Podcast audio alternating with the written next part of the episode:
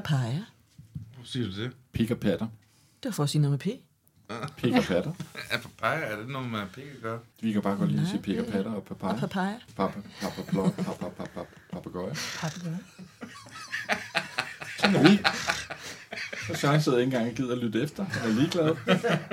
Jeg vil i hvert fald gerne snakke lidt om det der, når man sådan starter i miljøet som kvinde, den der skam over at rent faktisk være liderlig. Ja, det synes jeg er godt. Ja. Nej, hvor jeg også bare ikke havde det godt med at kunne lide det der med flere mænd på en gang. Ja. Shit, hvor det var en slet tale om. Der var meget vinde på. Har I tjekket mikrofonen? Yes, 1, 2, 3, pølse. 1, 2, 3, pølse. Velkommen til Sex-podcasten. Du lytter til dengang, vi snakkede om skam inden for sex. Hej, mit navn er Steven, og jeg bliver også kaldt Sixpence. Velkommen til Lyst. I dag skal vi snakke om skam og sex. Velkommen til. I dag har vi besøg af Maybe Me. Velkommen til. Tak skal du have. Fræk og skamfuld.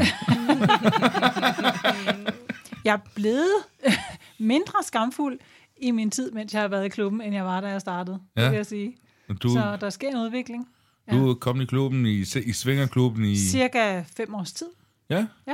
Fedt. Ja. Nede i hjørnet, der har vi Grevinden. Ja, jeg sidder hernede i hjørnet og putter mig. Ja. Og som ingen skam i livet har. Nej, jeg skammer mig aldrig. Det er fandme en løgn med modifikationer. Så, ja. Nej, jeg hedder Grevinden, og jeg er 48 år gammel, og er kommet i det sex-positive miljø i... Jeg kan ikke blive ved med at sige 3 år, jeg tror altså snart det er 4. 3-4 stykker. Ish. Deromkring. Ja. Ja. Og synes, det var meget skamfuldt i starten. Ja. Ja. Man kan jo ikke som kvinde være liderlig. I hvert fald ikke sådan give udtryk for det. Nej. Det er der nogen, der siger. Ja, man skal gerne sådan lige være lidt en bly viol, ikke? Mm. Men er det ikke sådan, når I har kvindesnakke, altså, når I kvinder snakker sammen, som sådan over en middag, snakker I ikke sådan sex og... Nå ja, undskyld. Startede det for tidligt? Ja, der var en, der blev fornærmet, om han ikke... Så bare glem mig. Okay, jeg er jo næsten... Ja, men du har jo ingen skam i livet. Du er jo mand med jerhand. Altså, jeg er da fyldt med skam og... Nej. Jeg er kolonihaven, jeg er 63 år, og noget af skam har jeg, men det er sgu ikke noget, jeg går og siger højt. Så i virkeligheden, så er jeg jo fuldstændig umiddelbar og totalt skamløs og kan lukkes til hvad som helst. Ja, tak. Nå, vi starter jo allerede med at snakke lidt om det der med at være skamfuld, når man skulle i klubben første gang, eller det der med at være liderlig, og kunne snakke om at være liderlig. Nu spurgte du, når kvinder sådan sidder og snakker sammen, altså man kan jo, nu skal jeg ikke sige mand, jeg kan jo kun tale om mig selv og mine veninder, vi kan jo godt sidde og tale om sex, men det bliver jo på sådan et generelt plan. Altså, jeg har ikke særlig mange veninder, som fortæller om deres sexliv. Og derfor, det har jeg heller ikke. Nej, og derfor så bliver det jo hurtigt. Jeg vil jo gerne snakke om mit sexliv, for jeg synes jo, jeg har et fantastisk spændende sexliv. Det er der jo ikke rigtig nogen, der gider at høre på. Så de vil gerne høre på, at jeg går i klub. Punktum. Ja. Ja. Har det været en dejlig aften? Ja. Punktum. Ja. Jeg har den samme oplevelse. Okay. Og når man snakker med sine veninder, så handler det mest om, hvis det endelig handler noget om sex, så handler det mest om, hvad der foregår i parforholdet, eller nærmere måske, hvad der ikke foregår i parforholdet, at deres mænd synes, at de har for lidt sex, og de gider ikke så meget, og nu må han også forstå, og så er det mere den slags ting, man snakker om. Okay. Ikke så meget om. Altså, hvis man er en kvinde, der har lyst til meget, eller forskelligt, eller nogle andre ting, så stempler de fleste ud af den snak. Okay. Og jeg har det fuldstændig på samme måde. Jeg har også mine venner, de gider ikke høre på alt det, jeg har gået og lavet. Men til gengæld har jeg jo så fundet nogle ligesindede veninder i klub, som jeg taler med om alt. Ja. Kun veninder. Vi snakker da også. Altså, dig kan jeg jo du er også lidt en veninde. Men altså, jeg har veninder, som jeg ringer til, og vi hører om, og du ved, hører deres historie. Ja. Og det er jo også fantastisk, at de fortæller mig alt, og de kan fortælle mig alt, fordi det er jo fortroligt mellem os, og jeg forstår, hvor de er henne, og den udvikling, de er på, og kan leve mig ind i det. Ikke? Altså, og jeg er ikke nervøs, eller føler skam, og fortæller om alle de der crazy ting, jeg går rundt og laver. Ikke? Og det kan man altså kun dele i den her lille snævre kreds af sexpositive mennesker, som synes, det er okay. Ikke? Fordi man skal virkelig tænke over, hvem der er modtager på det, man hælder ud. Ja, de nu siger normale, ikke? Altså, de forstår det sgu ikke. Altså, og det er, jeg er helt droppet med at fortælle det. Det er noget spændende i weekenden. Ja, så har jeg lige set en ny Netflix, ikke? Altså, ja. Men i virkeligheden har jeg været til manifest eller noget eller andet, ikke? Altså. Ja. Ja. Ej, jeg fortæller også kun, hvis der er et eller andet sådan helt specielt, jeg har oplevet. Altså, ja. Sådan, ja, et eller andet specielt setup, så kan jeg godt sådan lige fortælle det til en enkelt veninde, som gider at høre på det. Mm. Men det er jo mere, så bliver hun sådan helt, øjnene bliver sådan helt store. Fuck, det lyder vildt, ikke? Ja. Mm. Men jeg synes, altså man kommer hurtigt til at føle det sådan lidt skamfuldt, når man sådan begynder at snakke om det, og når man sådan lige bevæger sig ind i den her verden, og gerne vil dele det med sine venner, til at starte med i hvert fald. Altså, for det var jo helt nyt at bevæge sig ind i det her klubmiljø, og se andre mennesker have sex sådan live. Det var fuldstændig sindssyg oplevelse, og det havde jeg bare behov for at dele med nogen. Og så at se de der mærkelige blikke, der kom, man blev modtaget med, fordi de andre synes det var da noget af det mest fucked up crazy, man kunne gøre. Altså, præcis, ja. Og der kan jeg huske, at jeg på et tidspunkt, så min bedste veninde, hende og jeg plejer at fortælle hende alt. Og jeg kunne godt se på hende, altså hun vendte øjne, og der var meget galt. Og så på et tidspunkt, så efter nogle måneder, så siger hun, du fortæller egentlig ikke rigtig mere ned fra det der klub noget. Er du stoppet? Så nej, det er jeg ikke. Jamen, jeg er stoppet med at fortælle, fordi du vendte øjne af mig. Mm. Ja. Og sådan, ej, det måtte jeg fandme undskylde. Det havde ikke været hendes intention, men hun synes bare, det var rigtig svært. Mm. Og så lavede vi så en aftale om niveauet af, hvad jeg kunne fortælle, ikke? Det er så meget sundt, tror jeg. Ja. Jo, det er også lidt ærgerligt, at man ikke kan dele det med sin bedste ven, for fanden. Altså, tænker vi... Yeah. Ja, men man skal også... Det er så skam, eller om det er... Hvad, altså, det er jo så... Men derfor tror jeg jo også, at der kommer jo rigtig mange venskaber i det her miljø, og det tror jeg jo netop er fordi, at man har behov for at have nogen at tale med, som forstår... Hvad, og hvor man kan snakke uden filter. Ja. Mm. Fordi der er ikke nogen, der bliver forarvet, eller... Jeg kan sige pik lige så mange gange, jeg ved, der er ikke nogen her, der er vendt øjne. Altså, det er jo også det der med vores vores strandgruppe. Ja. Altså, jeg synes, det er så fedt at tage på stranden, og kunne sidde og sludre med folk på stranden om sex. Ja. Og det savner jo lidt det med, når det bliver koldt, med at vi ligger derude, og vi ligger nøgne, og vi får sol, og snakker om alt muligt mærkelige ting, men vi snakker også meget om sex, og hvad der sker. Og røre sig omkring en selv, ikke? Ja. Og få råd. Ja. Altså, I har jo givet meget mange råd med forhold, jeg har været i, hvordan jeg skulle agere i, hvordan jeg skulle agere i et forhold, ikke? Og jeg har brugt dig for eksempel til at spørge, hvad fanden skal jeg gøre med hende her? Hun er jo totalt crazy. Og mig, det er Grevinden. Ja. Ja. Men det var jo... Ja. At jeg kunne godt have ringet til min gode veninde eller min kammerat, men de tror ikke, de kunne forstå det på samme måde. Nej. Det der med, at den måde, som jeg følte, at hun stalkede mig på, ikke? Ja. I forskellige miljøer.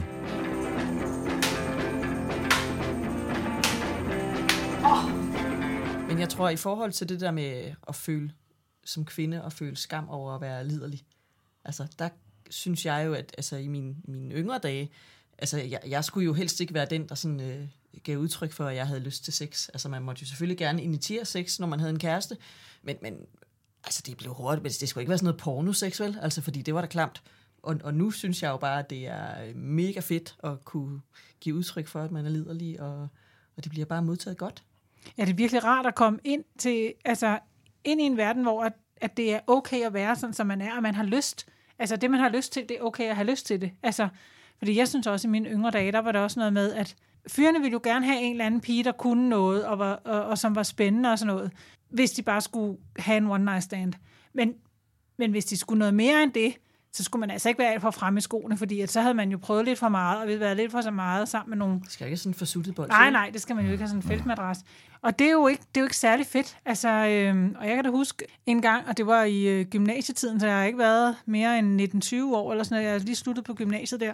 Og der hørte jeg bare en, der sagde i løbet af sidst på en eller anden aften, i mine yngre dage, hvor at jeg hørte sidst på aftenen af nogle af mine kammerater, der var fulde, hvor at vedkommende sagde, prøv med hende. Hende kan man altid score. Ja. Det synes jeg ikke var fedt. Nej. Der blev jeg virkelig ked af det. Fordi at det var ikke, fordi det var mig. Det var fordi, at så kunne de få noget på den dumme. Og det var ikke fedt dengang. Det var meget skamfuldt for mig. Ja. Det var virkelig en ufed oplevelse. Og det er jo, fordi man ikke har rigtig styr på sin egen seksualitet i den alder, på en eller anden måde, tænker jeg. Man ikke, jeg stod jo egentlig ikke ved det, som jeg gerne ville. Jeg synes jo, det var fedt at få alle de seksuelle erfaringer og oplevelser, men det var jo ikke i orden, samfundsmæssigt i orden. Nej. Så det var meget skamfuldt, så jeg fortalte det jo ikke. Jeg holdt jo også op med at fortælle mine veninder, hvis jeg havde kysset med en anden i en weekend, fordi de blev mere og mere sådan et, come on. Jeg fik jo også at vide af mine forældre, at jeg skulle tænke lidt over, hvor mange jeg havde sex med, fordi at, jeg skulle passe på mit rygte, ikke? Ja, det skal man. Ja. Og det ved jeg sgu ikke, hvor mange der siger til deres sønner. Nej, det tror jeg ikke, der er så mange, der siger til deres sønner. Altså, jeg siger, giv den gas, drenge. Ja. Husk kondom. Mine forældre vidste i hvert fald ikke noget som helst om, hvad jeg lavede, som i ingenting. Altså, de ville grave sig ned, hvis de vidste, hvad for et liv jeg levede, og i øvrigt gør i dag. Jeg havde en kæreste på et tidspunkt, og da hans søn blev 15, der gik han på apoteket og købte 100 kondomer og en glasbogle, og puttede alle de her kondomer op i, og tada, værsgo min søn. Nu er du 15 år gammel, nu skal der dame ud og knalde nogle damer. Og så gik der et par år, så blev hans datter 15, og så siger han, nå, men så skal hun vel også have kondomer. Og det skal hun kraftedeme ikke. Altså. Så hun skal ikke passe på sig selv? Nej, hun skal ikke passe på sig selv. Nej. Men det er jo kulturen, det er rigtigt. Det er kulturen. Det er jo sørgeligt. Og det gør, at man bliver skamfuld som kvinde, hvis man gerne vil noget mere, eller noget forskelligt, eller flere end en mand ad gangen, eller et eller andet. Så i virkeligheden, så er hele primært, det er jo faktisk vigtigt, at vi fortalte de der unge piger derude, at det er helt okay at være liderlig. Ja. Det er helt okay at dyrke sex. Ja. Og nu kan jeg jo kun tælle for mig selv som mand, der er ikke noget bedre end en kvinde, der har øvet sig. Altså, når hun kommer og har sex med mig, så gør det ikke noget. Hun har noget erfaring med i bagagen, og hun kan sit shit og er frisk på lidt af hvert. Ja. Fordi det synes jeg er fedt. Ja. Jeg skal ikke opdrage og udvikle en eller anden, som aldrig har prøvet noget som helst. Det, sådan en god søstjerne. Det kan jeg også godt, men det andet det er altså bare sjovere. Ikke? Ja. Så unge piger derude, giver den gas altså. Hvis de selv har lyst. Ja, selvfølgelig. Ja. Fordi der er også nogle gange, der ligger det der sådan pres på, jeg tror også unge mennesker i dag, de ser så meget på nettet, du kan se hvilket porno som helst.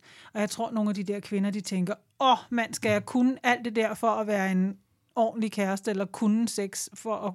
Og så kan man godt blive lidt skræmt, hvis man tror, man skal kunne alt det der som teenage-pige, ikke? Mm. Altså, så det er jo det der sådan med, at man er så usikker på sig selv og finde sit eget niveau. Mm. For det er jo også fuldstændig i orden at have lyst til sex en gang hver 14. dag med én kæreste, altså, og aldrig nogen andre. Det er jo også i orden at have.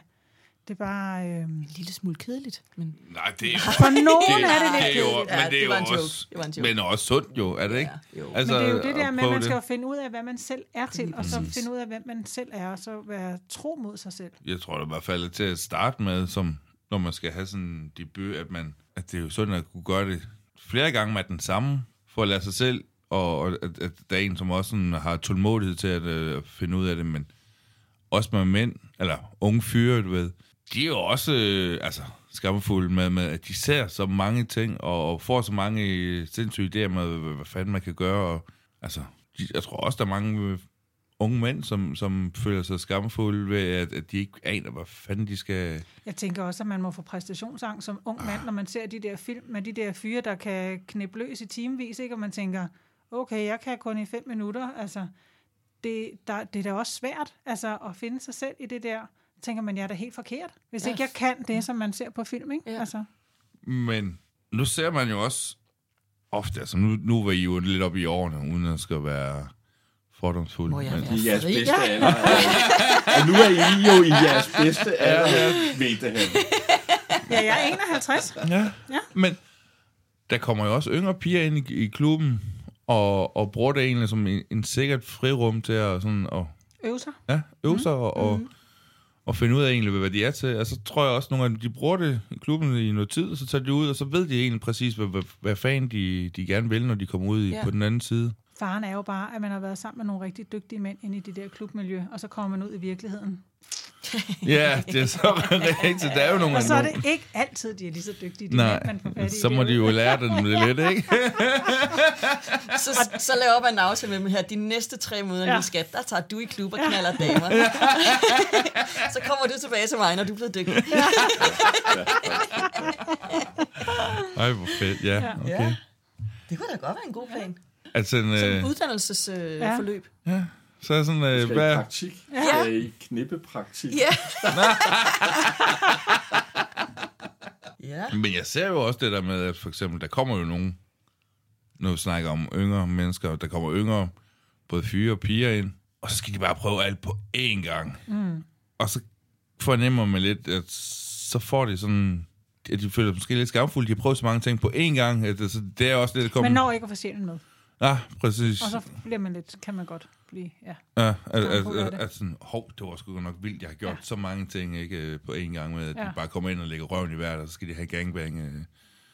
Og det er jo også, altså, som vært, så er det vores vigtigste mål, at prøve at læse lidt dem, der kommer, og så sige til dem, tag nu en dag i gang, det er du ikke nået den her gang, det når du næste gang, og du skal have noget at glæde dig til, eller du skal have noget, du har fortrudt, du ikke har nået endnu.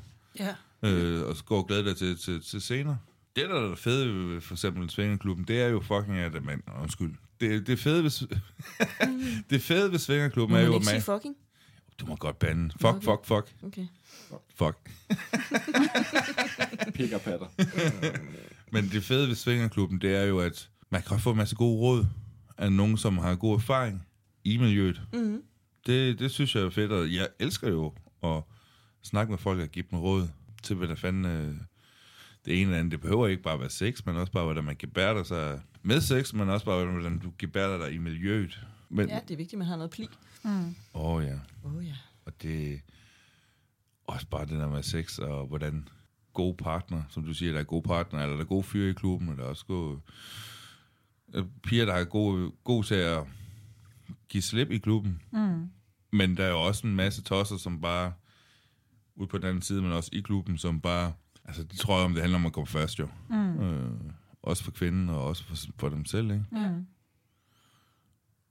Hvordan, Maybe, da du startede, altså, føler du, at på det tidspunkt, synes du, det gik for hurtigt? Altså, tog du for store skridt? En gang imellem gjorde jeg. Ja. Jeg har haft nogle oplevelser, hvor jeg bagefter tænkte, at det havde været for meget det gode. Altså, jeg har været heldig altid, og har været de oplevelser af, hvor jeg har egentlig har overskredet mine egne grænser, og ikke selv været god til at sige stop i tide.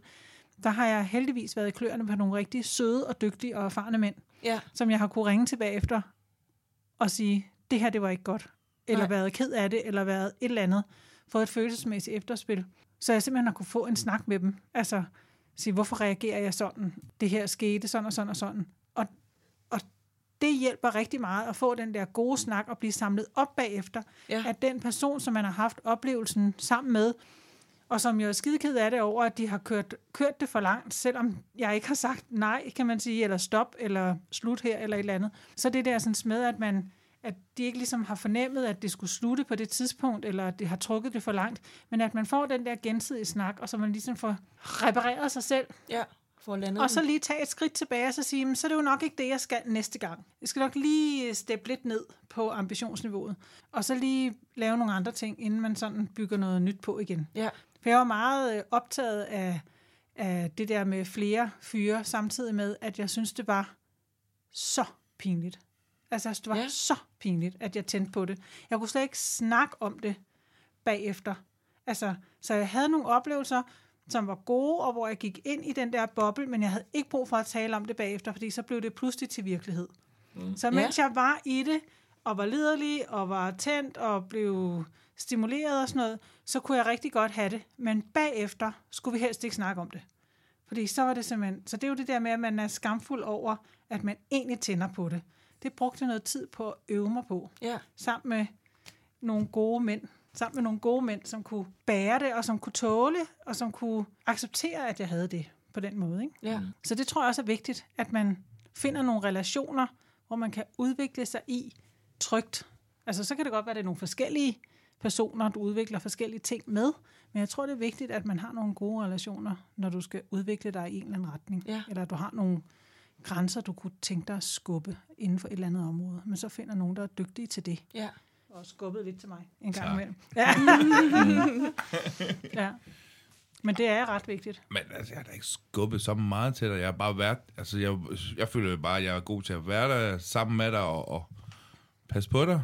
Ja, men det er jo også den måde, man selv udvikler sig. Ja. Fordi man føler, man er i trygge rammer, så kan man prøve nogle ting, man måske ikke har prøvet før, og være tryg ved at prøve det. Også fordi, at man ved, at man kan sige, ej, det vil jeg ikke alligevel, eller det kan jeg ikke lide, eller holde op med det, uden at man tænker, åh nej, nu udlægger jeg den gode stemning, ikke? Og det kan man jo, altså, så det er jo ikke altid, man får brug for det, men bare fordi man ved, at det er der. Ja, det er så, en mulighed. Så er det en mulighed. Men det tog mig lang tid at vende mig til at sige, ja, jeg tænder på flere mænd, og jeg kan godt lide gangbang. Det kan jeg godt sige i dag, men det kunne jeg bestemt ikke de første på.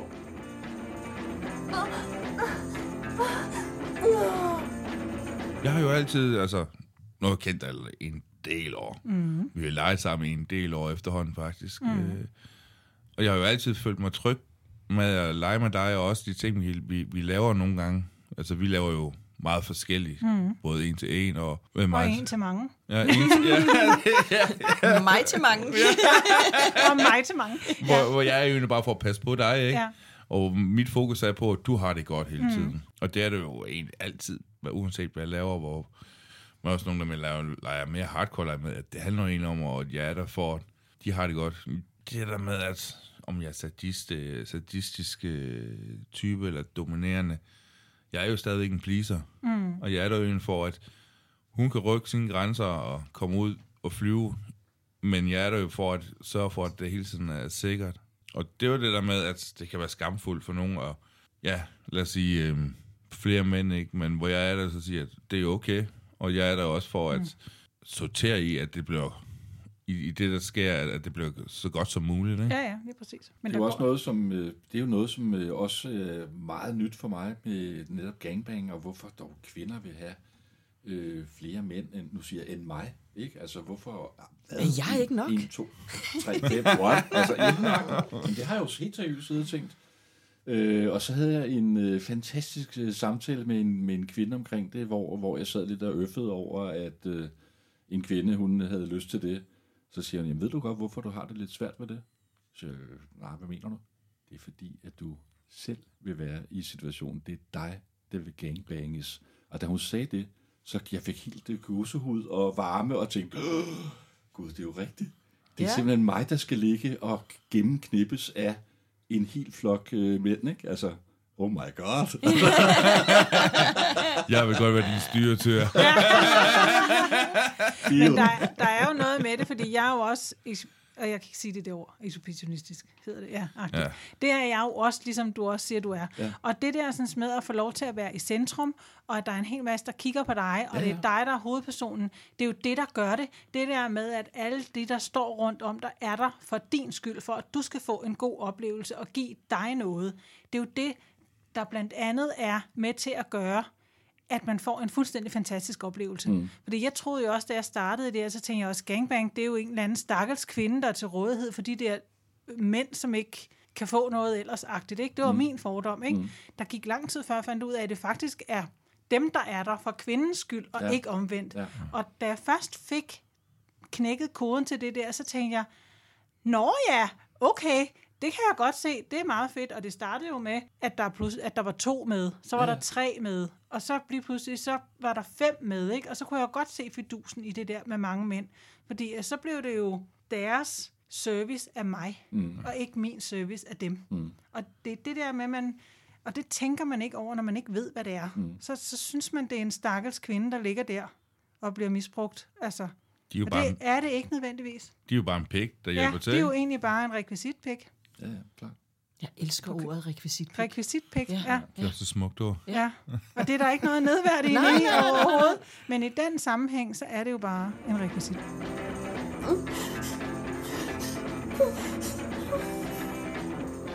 Efterhånden, som jeg gik fra til lidt flere til lidt flere, så ham jeg havde derhjemme, en god knaldeven derhjemme, han ville jo gerne høre om det, når jeg kom hjem, og jeg kunne næsten ikke. Altså, han var jo sådan meget, nå, hvor mange var der så i dag? Jeg kunne næsten ikke få mig selv til at sige det, fordi jeg synes, det var pinligt. Yeah. Så det har han trænet mig i, og stå ved mig selv og min lyst og sige, det er jo okay. Det er jo lige meget, om der er 4, eller om der er 7, eller der er 9. Hvis du har haft en god oplevelse, så er det da fedt. Stå der ved det. Vær da glad. Så jeg har jo øvet mig i ikke at være skamfuld over, at jeg har den lyst. Fordi jeg synes, det var jo ikke i orden at have den lyst. Nej. Men det er det i dag. Det er så meget i orden. Ja, det er så meget i orden. Jeg vil ønske, jeg ved ikke, om jeg vil ønske, men jeg kan godt blive misundelig nogle gange. Altså, fordi jeg er jo ikke kommet... Jeg er jo ikke kommet videre i forhold til det, du siger der. Jeg synes stadigvæk, op i mit hoved, er det stadigvæk synd for den kvinde, der ligger der. Det kan simpelthen ikke være noget, hun gør med vilje. Men du har jo set mig. Ja, I know. Altså, jeg ved jo godt, at det ikke er sådan, det er. Men det er stadigvæk det, der sker op i mit hoved. At jeg synes, det er sådan lidt mærkeligt, og jeg forstår det ikke. Og jeg har ikke en drøm om et gangbang. Og når det så er sagt, så har man jo alligevel sådan nogle fantasier om noget, ikke? Altså som... Kunne du aldrig sådan, for eksempel drømme om, at du blev gangbanget af 5 af dine faste legekammerater samtidig?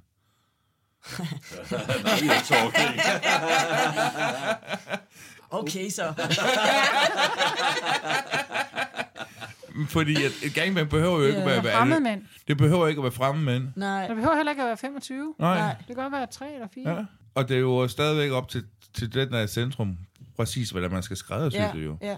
Det kunne være at sige, at du snakker med nogle af dem, som du leger fast med, om de kunne lave et setup til dig, hvor der er de der 3 fyre, som du godt kan lide lege med, og de gør det sammen. Ja. Det er jo stadigvæk gangbang, og det er jo stadigvæk de samme ting, der sker. Man kan, du sidder og smiler, så man ikke kan se det. Grevinden zoomer lige ud. Pause der.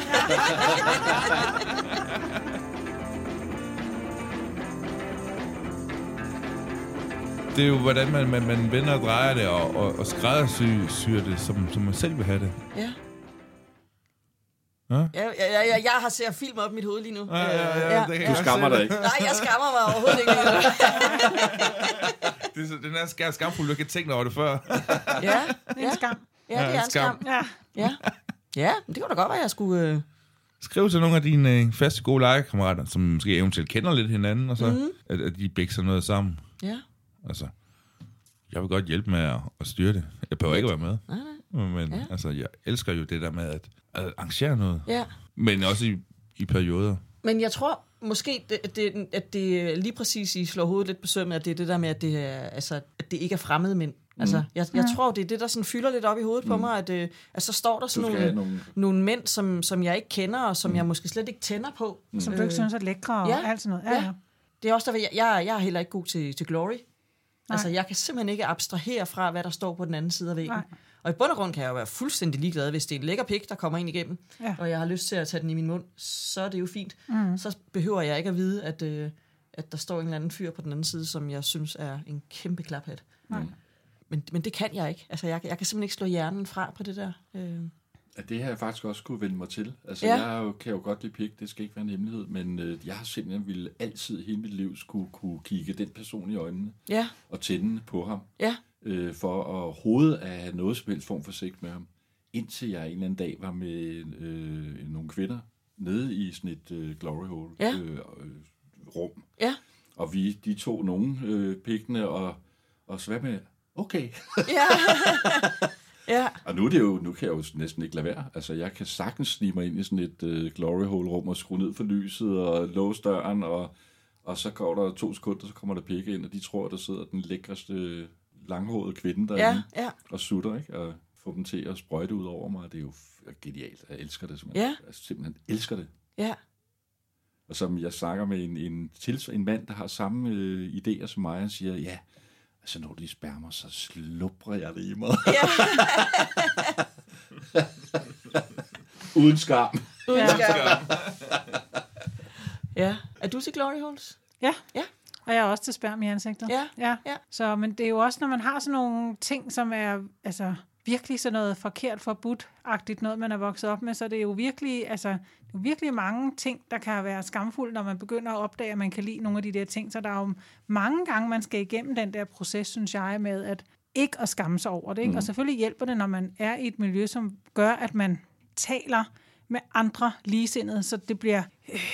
almindeligt gjort, hvis man kan sige det på den måde. Det hjælper jo med at bearbejde ens egen skamfølelse, men det hjælper jo også, at at give det noget tid. Altså, man skal også have tid til selv at tænke, mærke efter, altså få sjælen med. Altså det der med ikke at få gjort det hele på den halve tid, tror jeg virkelig er vigtigt, hvis man skal arbejde med sin egen altså skamfuldhed, så man ikke bare lige pludselig sidder 3 måneder efter og tænker, shit, hvad har du lavet, og så være ked af alt det, man selv har lavet, og skamfuld over det. Så tror jeg, det er vigtigt, at man tager det lidt step by step, og har nogen at snakke med om det, når man skubber sine grænser, fordi at... Ellers får man jo heller ikke nogen gode oplevelser fremadrettet. Nej. Og jeg synes, det har været svært at vende sig til ikke at være skamfuld over, at man har lyst til noget andet end Herre fra Danmark 6. Ja. Altså, det synes jeg virkelig har været svært. Ja. Mm. Jeg har arbejdet rigtig meget med det. Det har jeg også. Virkelig meget. Ja, altså, også som mand, at komme i klubben og også altså, have de lyster, som man har, ikke? Altså, det er jo ikke for hvem som helst. Nej. Altså, har man det lejlighed med, han gør det jo ikke. Altså, han har også en masse historier om, og jeg laver ikke med, og ham er jeg overhovedet ikke skamfuld med. Men hvis jeg er ude i andre steder, og jeg er rimelig ærlig type, og fortæller jo gerne om det, men jeg kan jo også godt nogle få et blik af andre, og føle mig skamfuld over det, de tænker, hold op, altså, han er godt nok vild, ikke? Og fordi jeg er så fucking ærlig. Nogle gange så er det, fordi jeg godt kan lige se den her reaktion på, hvordan de reagerer på det, men jeg kan også godt føle, at okay, altså nogle gange så kan jeg også nærmest føle, at vedkommende, jeg fortæller det til, de føler sig skamfulde. Ja. Og jeg er, som jeg er. Ja. Mm. Det synes jeg nemlig også, og jeg synes, man rigtig meget tænker på den der modtager, fordi at der er godt nok også mange der er meget få i min omgangskreds i virkeligheden, der ved, hvad jeg laver, og der er ingen i min familie, der ved, hvad jeg laver, og jeg kunne ikke drømme om, at de skulle vide det. Altså, de ville skamme sig på mine vegne. Altså, jeg ville... Altså, virkelig, altså, hvor jeg nogle gange beundrer, når man snakker med folk inde i klubben, hvor deres forældre, eller deres børn, eller deres alle mulige ved det, hvor jeg tænker, jeg kunne slet ikke forestille mig at skulle fortælle det til mine børn, eller jeg kunne slet ikke forestille mig at skulle fortælle det til mine forældre, men et eller andet sted, så ville de ønske kunne, altså.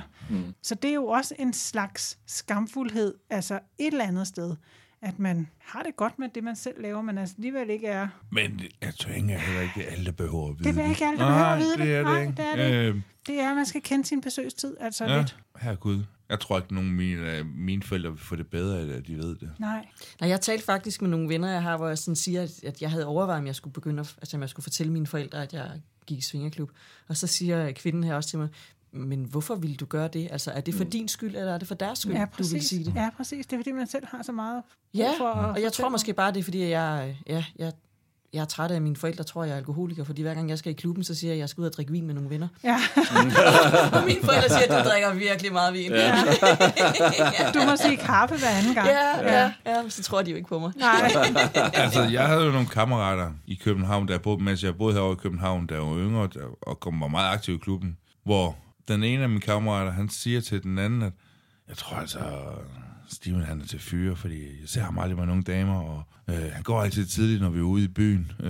Og så kigger han sådan på mig, fordi han vidste jo godt, min tidligere roomie der, så bare roligt, han får masser af fisse. Han får mere, end du nogensinde kommer til. Og det var fedt, han sådan sagde det, men han sagde jo ikke direkte, hvad jeg lavede, men han garanterer dig for, at han var sikker på, at... Ham behøver du ikke at bekymre for. Det var super fedt, ikke? Ja. Og så fortalte han til mig, da han kom hjem fra den festdag, og da jeg var kommet hjem fra klubben, ikke? Og så fortalte jeg ham, og så kan jeg huske næste gang, sådan, jeg hørte, du tror, jeg er til fyre, og så tog vi så snakken, ikke? Og så blev jeg sådan, okay. Og så var sådan, det går nok meget, det der. Jeg ved ikke, om jeg kan holde til altså al den information, du kommer med. Ja. Det har jeg også oplevet masser af gange, det der. Ja. At de vil ikke vide detaljerne, ikke? Nej, de vil ikke vide det.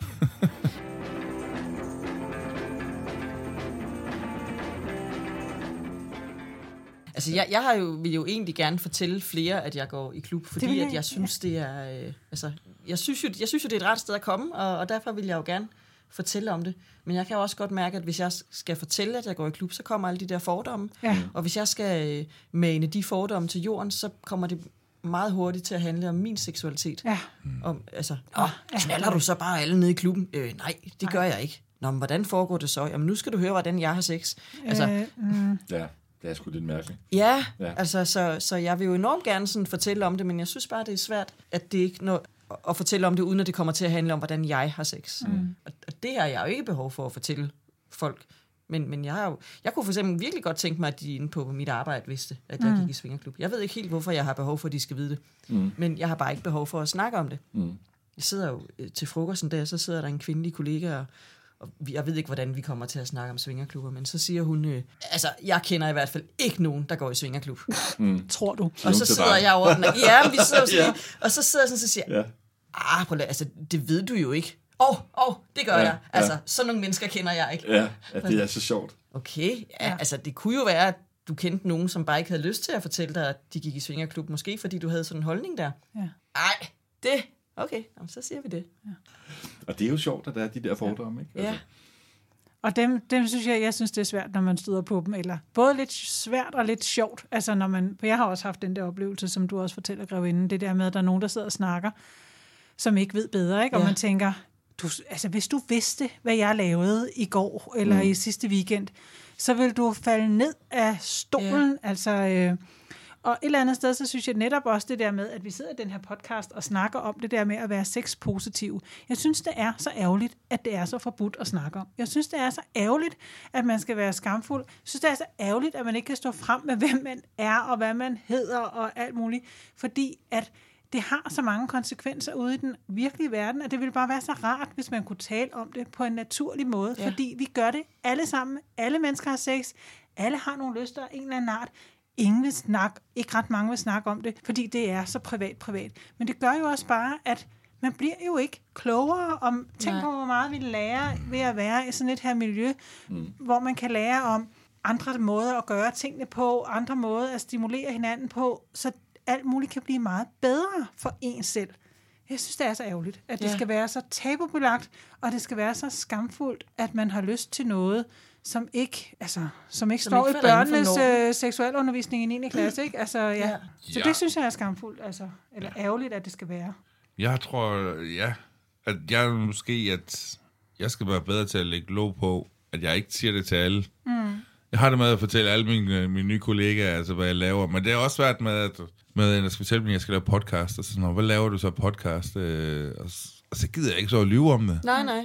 Jeg gider ikke stå og sige, at jeg laver en anden fiskepodcast. Så siger jeg, jeg laver en podcast om sex. Og så spørger jeg, hvorfor gør du det? Ja. Og så fortæller jeg jo bare videre, ikke? Og så ender det med, at jeg sidder og fortæller dem om ting, men jeg gider det skal heller ikke blive en rutine at fortælle den samme historie. Mm. Men jeg synes også, det er ærgerligt, at man hver gang man skal et eller andet sjovt, så siger man altid, om jeg skal ud og drikke kaffe med en veninde, eller nu skal jeg i dag ud og spise frokost med en veninde, for eksempel, ikke? Og det er jo det der, sådan, hvor man tænker, hvor er det ærgerligt, man ikke bare kan sige, uden at gå ind i, hvordan mit sexliv i øvrigt er, og hvad for nogle ting, jeg laver i detaljer. At man ikke bare kan sige, når jeg går i klub, eller jeg har en date, eller et eller andet. Ja. Altså, at det skal være så. Man skal være så hemmelig omkring det. Ja. Jeg er stolt af at være swinger i de fleste sammenhæng. Ja. Det er kun, når det bliver familiemæssigt, at ikke fordi jeg har skamfuld over det, men jeg vil heller ikke... De ville ikke kunne forstå det. Nej, det er jo også det der med at respektere de andres grænser. Ja. Ens modtagers grænser. Det er jo en hårfin balance. Ja. Jeg er vokset op med, at sex er jo noget smukt, der foregår imellem to mennesker, der elsker hinanden. Mm. Jeg tror bare, at min far havde en masse nysgerrige spørgsmål, så jeg gerne var med i klubben. Og det var ikke overskrive. Men det synes jeg faktisk et vigtigt, meget, meget vigtigt pointe, fordi det, som vi aldrig taler om her, det er faktisk kærligheden. Fordi det, vi dyrker i swingerklubben, det er jo altså kærlighedsløst sex med alle mulige. Yeah. Og det synes jeg faktisk er okay. Men for mit vedkommende, der er det altså 1000 gange bedre sex. Altså slet ikke ubeskriveligt mange gange bedre sex. At have kærlighedsfyldt sex. Mm. Det er noget helt andet for mig. Yeah. Og det gør vi jo ikke. Og det er jo ikke noget med skam, men det hele det her, og det er jo det, nu siger jeg normale, det er jo det, de kender. Yeah. Altså folk, der ikke har den her type sex, som vi godt kan lide, det er jo fordi, de har kærlighedsfyldt sex. Mange af dem. Ja. Og jeg begyndte at date. Jeg er jo single. Jeg begyndte at date. Jeg lægger låg på mig selv, og jeg skal ikke i seng med min date på første date. Nej. Det er jeg ligeglad, hvor lang tid det tager. Ja. Og så har jeg en veninde, som også begynder at date. Hun kommer fra miljøet. Hun knalder første date. Ja. Og jeg siger, altså, helt ærligt, jeg vil sgu gerne... møde nogen lidt ligesom dig engang, bare engang imellem, ikke? Fordi på femte date, skal vi snart, ikke? Ja. Og kærlighed, det tager jo lang tid at bygge op, ja. og skide svært i virkeligheden. Ikke? Men jeg er ikke helt enig. Jamen, det er fint. Fordi at jeg laver mange ting, hvor der overhovedet ikke er kærlighed med i klubben. Men der er også ting med folk, jeg laver i klubben. Altså, det er jo ikke, fordi vi skal gifte sig af børn og sådan noget. Men det er meget kærlighedsfuldt, nogle gange det, jeg laver med nogle folk. Det er meget intimt. Meget, meget intimt. Og det er også noget med, at vi godt kunne bruge flere dage efterfølgende og skrive til hinanden og sende små søde hjerte-emojis og sådan noget. Ikke fordi, at vi skal være kærester, men vi har i den... Jeg har nævnt det før, men vi er i den her nyforelskelsesros.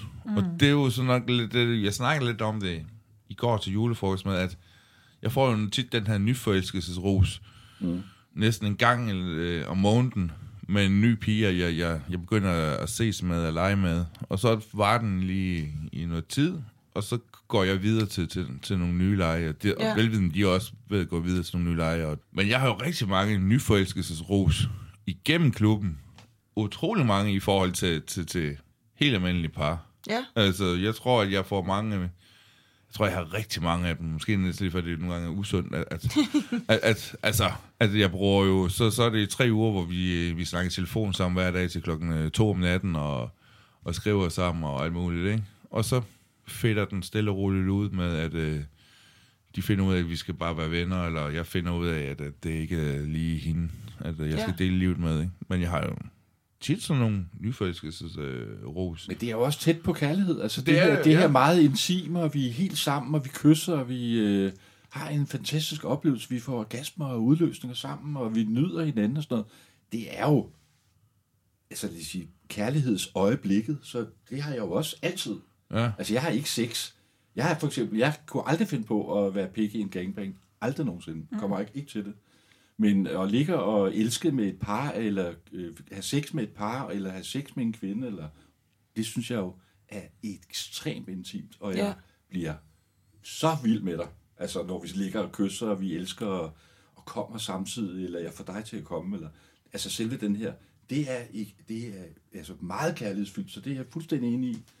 Men det er stadigvæk 1 gang, eller 2 gange, eller 5 gange, eller sådan at sige, en periode på et eller andet, hvor der er stor forskel at have et langvarigt, kærlighedsfyldt sexliv med den samme partner.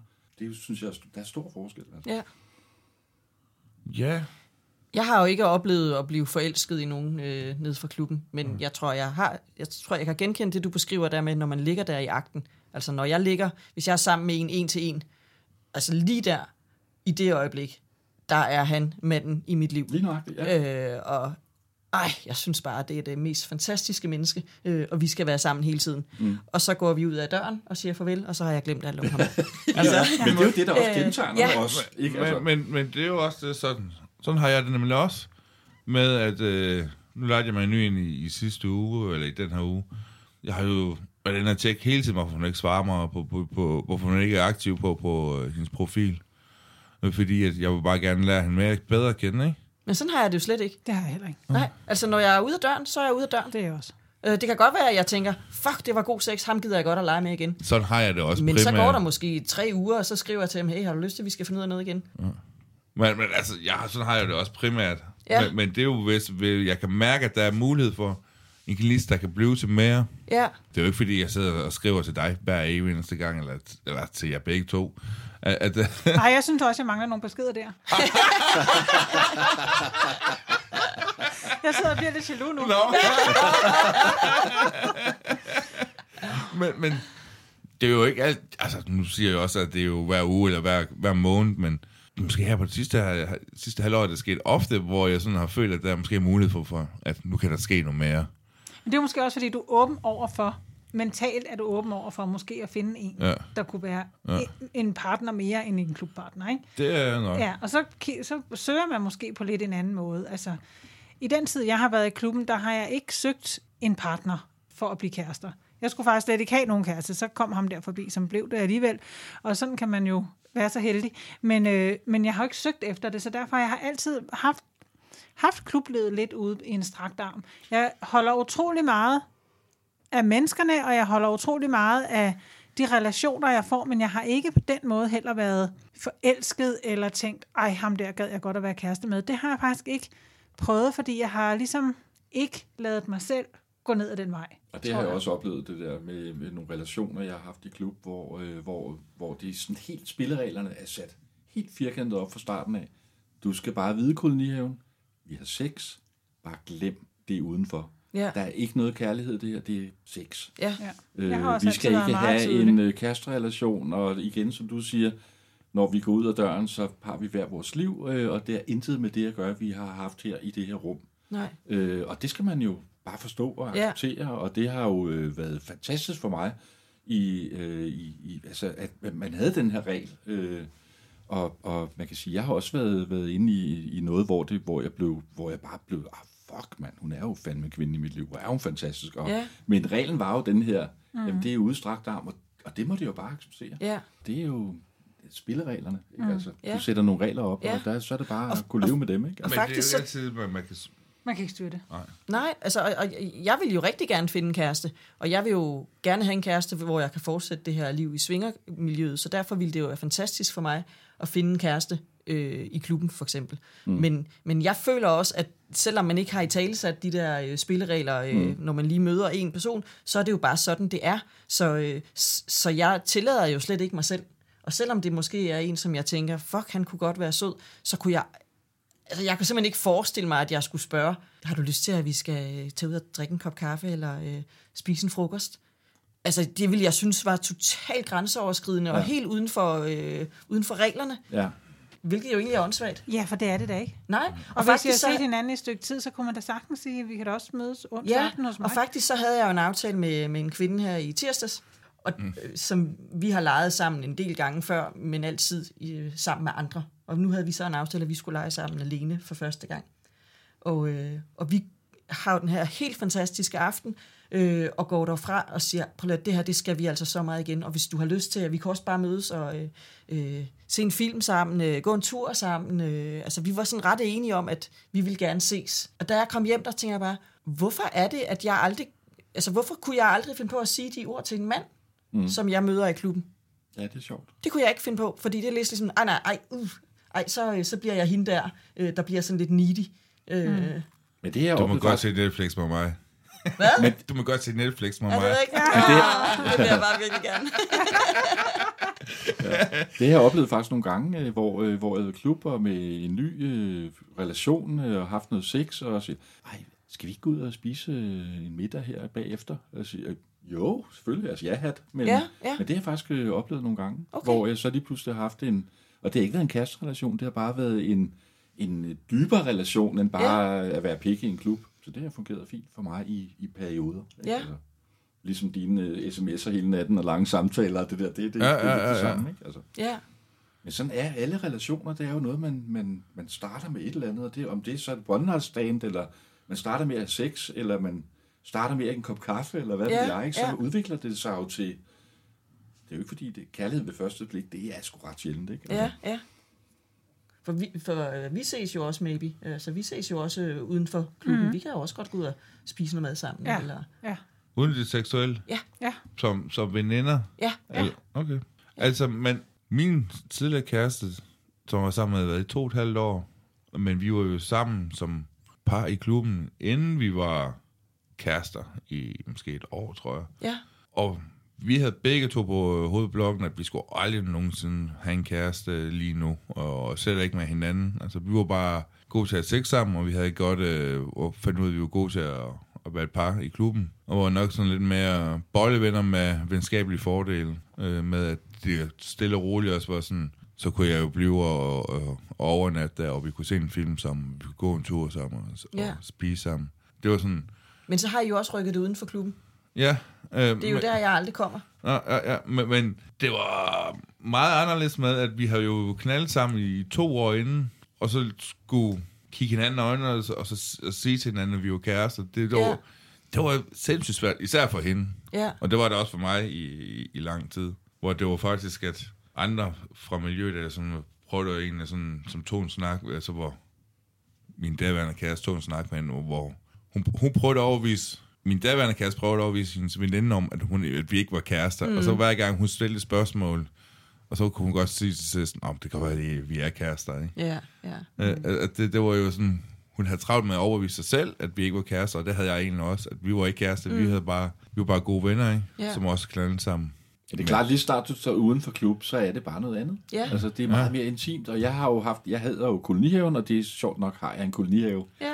Og for eksempel sidste år, der var jo den vildeste sex, det var jo swingerklub, sommerswingerklubben, altså det gik fuldstændig op i hat og briller, og pick-up på patter, og porno, og par, og whatever.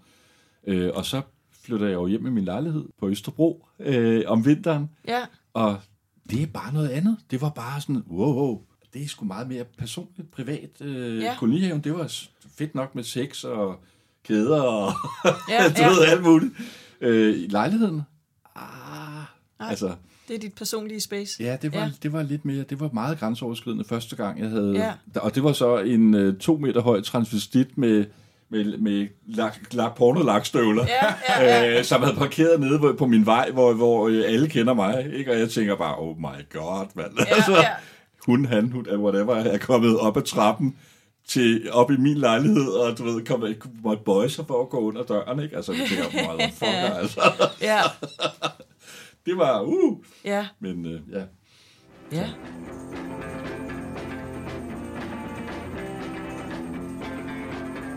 Jeg ved ikke, hvordan jeg skal få det taget ud af klubben, altså hvis jeg møder en, som, Jeg tror simpelthen, at jeg vil synes, jeg ved ikke, om jeg vil sige, det er skamfuldt at spørge, men jeg føler, at det er grænseoverskridende. Mm. Altså, jeg føler, at jeg overtræder en eller anden...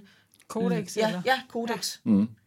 Som er der. Du dater jo også folk udefra, altså eller ude, altså det er jo ikke alle. Du har også ude at spise med andre folk, hvor I bare spiser sammen. Ja, det er jo bare noget andet. Ja, okay. Ja, og det er meget spøjst. Ja, det foregår jo op i mit hoved. Det er jeg godt klar over. Ja. Mm. Fedt nok.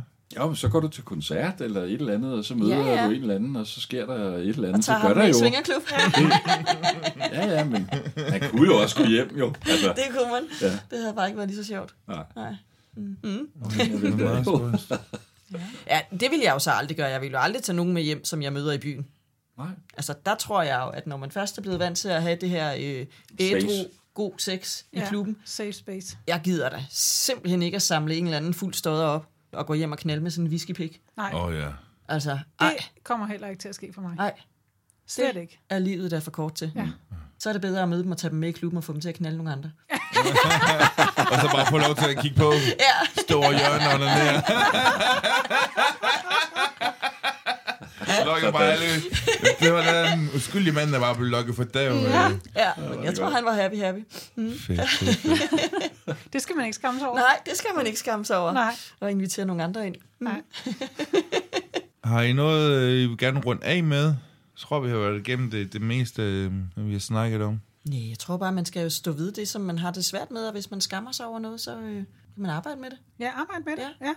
Det var det første, jeg tænkte, du har arbejdet med det. Man kan jo arbejde på mange måder. Og lad det tage sin tid. Altså, tålmodighed er en dyd.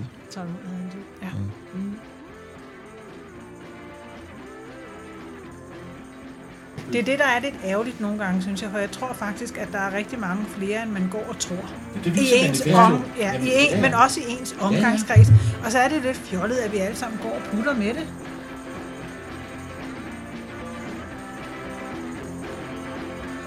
Det behøver ikke være skam, at man holder nogle ting tilbage. Det kan også være respekt for andre mennesker.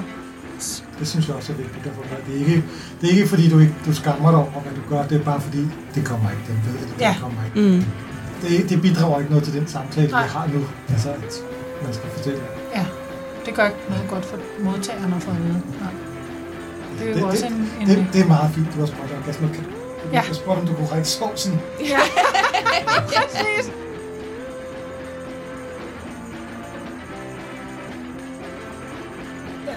Men til gengæld så havde det jo sådan en virkelig skøn idé med, jeg synes det er en pointe med sexløst, og så har det var faktisk en... Altså kærlighedsløst? Kærlighedsløst. Det er ikke sexløst. Nej, det er mit.